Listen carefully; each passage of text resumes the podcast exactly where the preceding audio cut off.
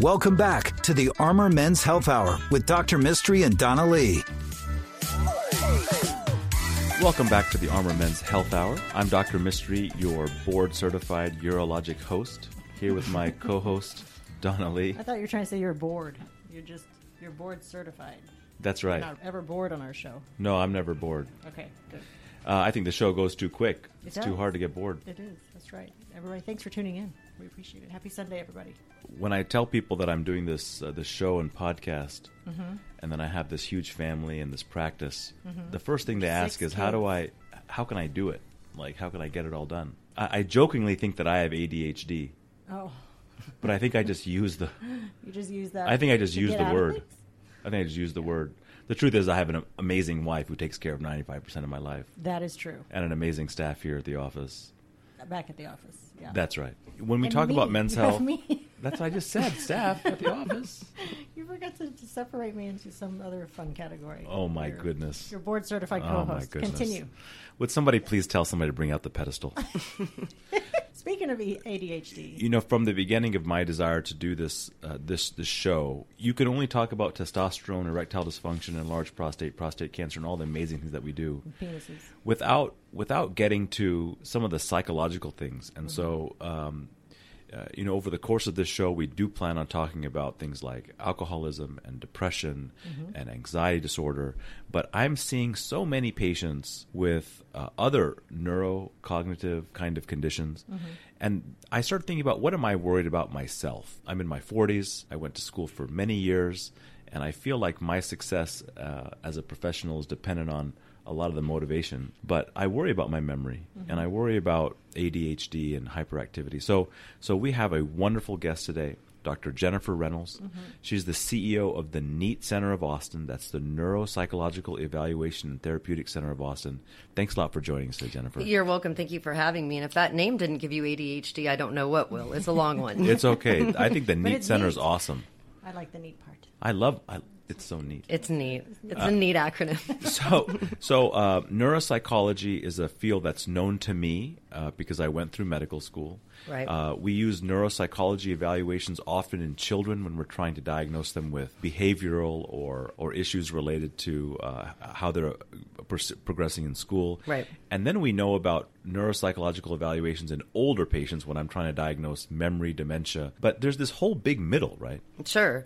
I think that when people think of a neuropsychologist, they think mostly ADHD assessments or, um, you know, autism or spectrum disorders. But what I've found in my practice, and I'm in Northwest Austin, is that I've had an increase of middle aged, I say middle aged, 40 to 60 year old men coming in worried about cognitive decline and memory issues. And what goes hand in hand with that is a lot of times I see some ADHD issues, meaning inattention, inability to concentrate, impulsivity, all of these things that need to be parsed out from, say, dementia or, you know, early onset Alzheimer's. There's something that happens in the neurotransmission of a man's brain between 40 and 55, specifically with dopamine and testosterone, that can affect memory and cognitive ability, uh, the personality of the man, problem solving, reasoning, emotions, um, and all of these things can be examined by a neuropsychologist with very thorough assessments, valid, reliable assessments. These aren't things that are self-report where I ask you 10 questions and you say true or false with, you know, or a Likert scale of 1 to 10. This is 6 hours of testing, but what it does is it goes in and out of the brain very specifically to figure out what lobes are functioning best, what lobes maybe need a little more working out, so to speak. You use it or you lose it. And is this you know, an ADHD issue that's being exacerbated by low testosterone, or perhaps it is an early onset dementia, Alzheimer's memory problem. So if I were to classify how the medical profession outside of psychology and psychiatry thinks of ADHD, I think that there would be a general skepticism. There is. That it's probably it's overdiagnosed. Absolutely. And inappropriately diagnosed because there's something nice about taking Ritalin, you know, this this idea of taking Ritalin or some kind of some kind of uh, stimulant, Stimulant, sure. that might kind of make me focus more and make me better at my life. You know, there are movies about kind of like pills that'll just make me better at my job. Prozac Uh, Nation. Maybe walk me through, let's say, a person's interaction, if you can think of an example of how somebody would respond as an ADHD person or somebody who's just kind of a normal person who's not paying attention? Sure, and I think that's a, a, really wonderful question because from young to old, I get the same, you know, blanket diagnosis of ADHD that comes in my office, and they need validation of that because the diagnosis usually comes from a general practitioner who says, well, let's try this cocktail of Adderall or Vyvanse, and if that works, then you have it. ADHD is a blanket term that I'm not really fond of. What it really means is a cognitive redistribution of thinking. So people with attention deficit aren't always hyper and jumping off walls, and they're not always inattentive and daydreaming. There's a lot, there's a myriad of things that go on, which is the thought and emotional process. For example, when you say, give me an example of what it may look like in a day to day life. So somebody with quote unquote ADHD may have a to do list, right, at their house, and they got 10 things to do change the light bulbs, you know, take out the trash. And before you know it, you've got a 16th of everything done and not a whole thing of anything done. And it's. Is that hitting home, Dr. Mistry? Mm. and it can be frustrating because. I have a whole Google Drive called nothing but to do lists. right. I, you know, even I have to do list for my to do list so, you know, and it can get more frustrating when you have changes in dopamine and testosterone because it's going to be exacerbated. Um, there's going to be, you know, there can be issues with your relationships because you don't seem to be paying attention. And by the way, man, it's not your fault. I mean, it's dopamine's fault. You can blame it. So just kind of parsing out and figuring out what is going on in the brain at that age is really important. I mean, our executive functioning cortex, the frontal cortex is done developing and we're in midlife and try to figure out now, you know, the brain, just like any other organ in the body, you know, needs certain things at certain times in life. What would be a, the kind of behavior a person might exhibit if they don't really have ADHD? but are just maybe not quote unquote focused. Procrastination is a big one that I see a lot of times in both men and women. You know, just the inability to overcome inertia, right? So you know there's something important to do. Right. And instead of doing that important right. thing, you'll sit there and look on Amazon Prime for a new phone cover for your phone for five That's hours. That's not ADHD. That's just not wanting to get up and take the garbage out. It is, though, believe it or not. That is a component and a tenant of okay. attention deficit. So you're, you're, what happens is you have an ability psychologically to go to a cognitive fugue state and you distract from what you need to do because you're overwhelmed by that which you need to do. So you see a lot of procrastination, um, and then you see guilt coming from the fact that you procrastinated, loss of focus. So even when you do start on that important task, you, the mind will wander, the mind will drift, you'll get tired. I mean, physically, this is something that is converted. I mean, you become tired. You know, it's exhausting just to think about having to think. So when you start thinking, you're tired. So all of these things start occurring, and people start wondering, well, am I losing my mind? Am I losing my memory? Am I going to be Grandma Rose in four years who doesn't know who my kids are? You know, that sort of thing. And that's terrifying. It's terrifying for anybody. So I think it's very important on many levels, but certainly on the memory aspect and ADHD aspect, to have it thoroughly evaluated for peace of mind, no pun intended, for sure, and I think that um, you know people don't want to go through extended evaluations. People just want this idea that there's going to be a pill mm-hmm. that fixes it, mm-hmm. and then when you put them on the pill, they're like, "Well, is there an, is there a way to do this without a pill?" So, so, so, so maybe catch twenty two. Talk to me. Uh, uh, talk to me about techniques or ways that we can address ADHD without the use of medications. Well, I think, th- and that's that again, great statement, great question. I think the problem is historically the way that we've um, gone about treating ADHD is is through amphetamines, and we build tolerance to those very quickly within the brain. So they don't work as well um, when you're older. However, that being said, once you've had a thorough assessment, and you know you've had a, a thorough neuropsych assessment when it's you know five hours long, and it by the way, it's kind of fun. We get to play with blocks and other stuff. But um, you know, once you've had that assessment, then you find learning mnemonics based on the lobes of your brain and what I figure out they're doing and what they're not doing. So if there's undercompensation, there's mnemonics that you know I can teach and psychoeducate on that will help compensate because the brain, you know, is the same like any muscle, use it or lose it. So these flaccid is a good word, maybe, maybe in this clinic. Flaccid. so flaccid we parts of the brain. okay, so weaker muscles in the brain okay, areas. Very very You're welcome. Um, so just stimulating. We say stimulating, right? right. So stimulating yes, those good. parts of the brain um, are more likely uh, to make them more efficient by you know reconnecting again. Neuroplasticity is is an amazing thing, but again, you've got to figure out where that needs to happen, and in order to do that, you need a thorough assessment. Well, you know, there have been several topics on this show that have really struck home to me hyper masculinity mm-hmm. was one. Mm-hmm. Humility was a second, yeah. but now ADHD. Right. I don't know, Donna. So fitting.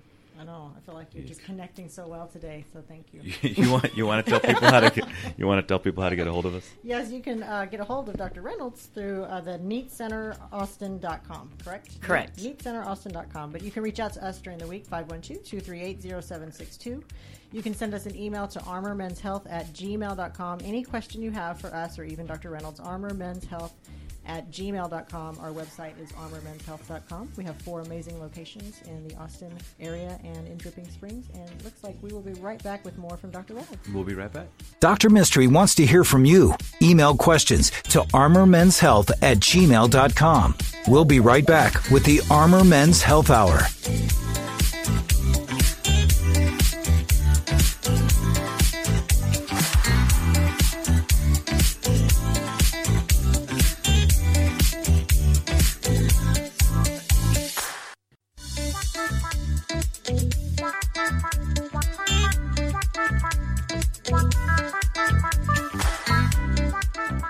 Welcome back to the Armor Men's Health Hour with Dr. Mistry and Donna Lee. Welcome back to the Armor Men's Health Hour. I'm Dr. Mistry, your host, here as always with my co-host Donna Lee. That's right. Hello. Welcome back, everybody. Happy Sunday. So uh, we're again joined uh, by a, a, wonderful guest, uh, Dr. Jennifer Reynolds. She's the CEO of the Neuropsychological Evaluation and Therapeutic Center of Austin, neatcenteraustin.com. Thanks a lot for joining us again, Jennifer. Of course, thanks for having me. So, uh, Donna, you've been around me for a while. Mm-hmm. You think you think my memory's pretty good? Yeah. Except when it comes to texting me back. Man, You'll text a- my husband back, but he forgets to text me back. So. Well, he's a lot more fun than me. There's usually not a lot of work. I think the question is for your wife, Krista. We should Oh, ask man. her. We should Please. call her up and see how his memory is. I don't think she likes my memory or my texting like return. Oh, okay. Well, So, we can uh, help you with that through Dr. Reynolds and the Neat Center of Austin. so, so we tell a lot of people uh, low testosterone, even nutrition to some point, and constant cognitive engagement or constantly doing something can help them with their memory. Sure. Uh, I mean, for me personally, this idea of losing my memory is something that's such a f- frightening thing Absolutely. It's terrifying. because my memory and my cognitive capability is such an important part of who I am professionally. And so I'm worried about it, but I feel like it's kind of out of my control. So I, I can't do anything to like hold on to my memory or to, to know when there's a problem. So I'd love to hear your thoughts on uh, what we what kinds of things that we can do to prevent memory loss or to even kind of stem the tide. What kind of risk factors we should look for getting advanced testing and Sure. uh, what can we expect as we're aging? Well, I mean, obviously, there's a genetic component, right, to um, Alzheimer's and uh, early onset dementia. So, looking at a, a, you know a family pattern and a history is going to be important. And if you see, you know, a, a marked, you know, acute and chronic memory issues within the family, you really need to think about getting tested in your mid to late 40s and 50s because if there is memory loss from um, cer- cerebral brain, you know, shrinkage, which does happen in men more than women, the brain starts shrinking and you start losing areas that would functionally be capable of neurotransmission for memory. So and, I, and I feel that sometimes this this onset occurs earlier and earlier. It is, in and it is. generations. It is, and I think that's because of all the technology and everything that's going on. We don't do a lot anymore to work the hippocampus, the memory, you know, center in the brain. So before the senses. You know, we were used to to en- enjoy life, go outside, play, go outside, ride a bike, walk around. Now we get on a phone. Well, the senses are what are tied in, you know, to our memory center. So we're not using our senses as much. We're not, you know, creating that constant communication system loop between the hippocampus and the frontal cortex and solidifying memories in both long and short term. Something as simple as remembering addresses. Exactly. remembering We don't have to do that anymore. I mean, That's right. I know my phone number, my wife's phone number, and maybe one of my children's phone, if they're lucky. But you know, I'm not keeping 40 phone numbers and 40 addresses in my head like I used to. Right, right. And I mean, in a way, it's, you know, it can be good. It's a double edged sword, garbage in, garbage out. So there's some stuff maybe that we were taxing the brain a little too much with, you know, useless information. But I think you're right. Uh, For the most part, memorizing all those phone numbers and what memorizing all those, you know, math, math calculations that kids don't have to have anymore. They have a handout for it, a calculator. What it does is it works as sort of a bench press, right? For the hippocampus, for the memory center of the brain. Brain. So the fact that we're not doing that as much is showing literally through MRIs and fMRIs, we're seeing a shrinkage in the hippocampus in the limbic system loop that works that memory center. So you are seeing earlier onset dementia and also, you know, Alzheimer's. And you, like me, kind of agree with uh, the use of some supplements like fish oil and ginkgo biloba. Uh, I think that we both agree that constant cerebral or mental or cognitive kind of exercises with uh, things j- j- just to keep us engaged that don't involve Right. watching watching our phones all the time is probably important. What are some other ways that we can try to keep our memory going, and when should we start worrying uh, that we're losing a step and get tested? Um, well, that's a good question. There's a lot of different things. You know, there's there are apps out there. I hate to use this since we're you know talking about not using our phones, but there are apps that work on the memory center. You know, there are brain apps that are just brain games that you get on there, and they're memory puzzles, and you flip a card, and then you flip another, and if they match, so all of these, although they seem slightly pedantic, you know, or a little rudimentary, are actually really helping work that deeper area of the brain where the Great idea. hippocampus is. You know, and w- one point that I do want to make though is the fear-based factor of memory loss. It is terrifying to think that you're losing your memory. So just to normalize some memory functions that do show some decline, that doesn't mean you have dementia. Things like misplacing your keys more often or forgetting that your wife told you to, or your husband told you to pick something up that day. Again, this can be parsed out with having a busy life and the busier you get, the more cortisol you release for, from stress and the less your memory starts working. So is it that or is it, you know, I'm literally starting to lose long-term memory? I mean, things that have been stored that should still be there for retrieval are not only difficult to retrieve, but start getting impossible to retrieve because they're no longer there. That's when the concern really comes in. So if you start doing things differently than you've done historically as a pattern of behavior and it seems out of norm for you, then that's time to maybe worry and get a neuropsychological evaluation because although we can't stop Alzheimer's, there's not a cure, there is a way to slow the progression down. You know, there's drugs like Aricept and Namenda, and I'll leave that, you know, you're the MD, but there are things that can sort of slow that down as well as the brain workouts that we're talking about. I I think there's more than that. If you can identify yourself or a family member at being risk for dementia or Alzheimer's, continued memory loss, you can start setting up your life in a way Absolutely. that helps people. Absolutely. You So- can you right. can put constant reminders of people, of things.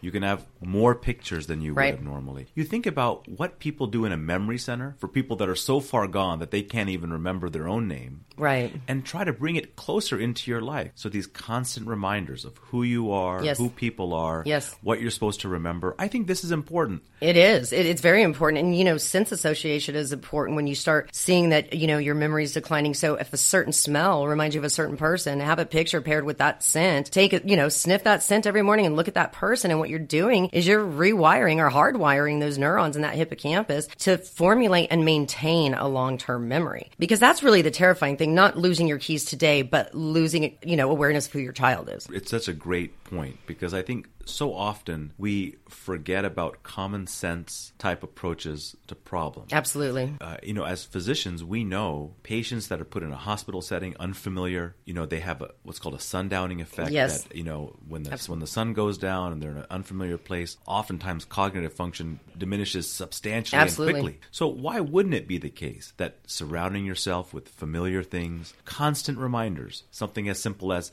make sure that everybody that comes to you, even if you know them for a long time, make sure they introduce themselves again, just to kind Correct. of just make sure that you're reminded constantly. And I think these kinds of things, if you're at risk for memory loss, can have a real big impact. Absolutely. I think we need to be a lot more proactive when it comes to cognitive decline versus reactive. You know, what we see is the decline has already, you know, hit the bell curve and we're on the downward slope. So now it's a reactivity issue versus being prophylactically proactive about it. You know, set things up before it starts happening. If you have diabetes and you're insulin dependent, you're not going to forget to take, you know, your insulin. So Sure. you've got memory issues, you need to not forget to do your memory puzzles every day. And, and if you have balance issues, you're going to put rails on in the in, in the bathroom. Exactly. You're going to make different changes. You're going to have you know less loose fitting carpet to keep yourself from falling. Right. So th- this is great. So if you or a loved one are concerned about, uh, we talked about ADHD earlier, Mm-hmm. and now we're talking about memory loss and concerns about dementia. Uh, they go through what's called a neuropsychological evaluation, and that's what you do at your center.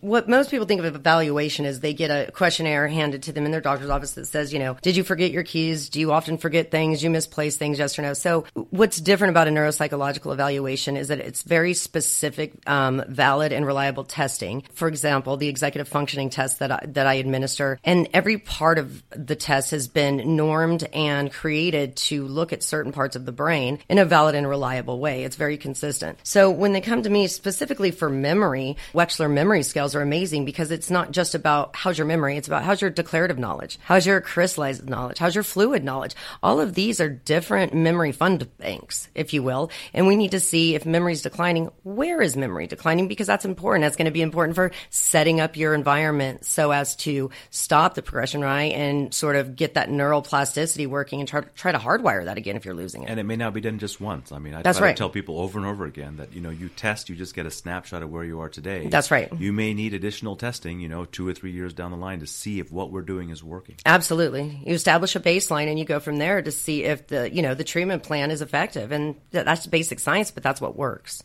Well, Jennifer, thank you so much for coming on and talking about something that's very frightening to so many people. Sure. This idea of losing your memory and losing yourself. You're at the Neat centeraustin.com that's the um, that's the, uh, uh, the the website 512-540-4767 thanks a lot for joining us Thank today. you so much for having me. That was fun. Now, so I have to stop yelling at my husband for being on his stupid brain uh, apps. Is what you're? Well, Well, yes. you don't want him beating you you take that phone away from him because he needs to forget Wow. On that note, we'll be right back. Thank you. The Armor Men's Health Hour will be right back. If you have questions for Dr. Mistry, email him at armormenshealth at gmail.com.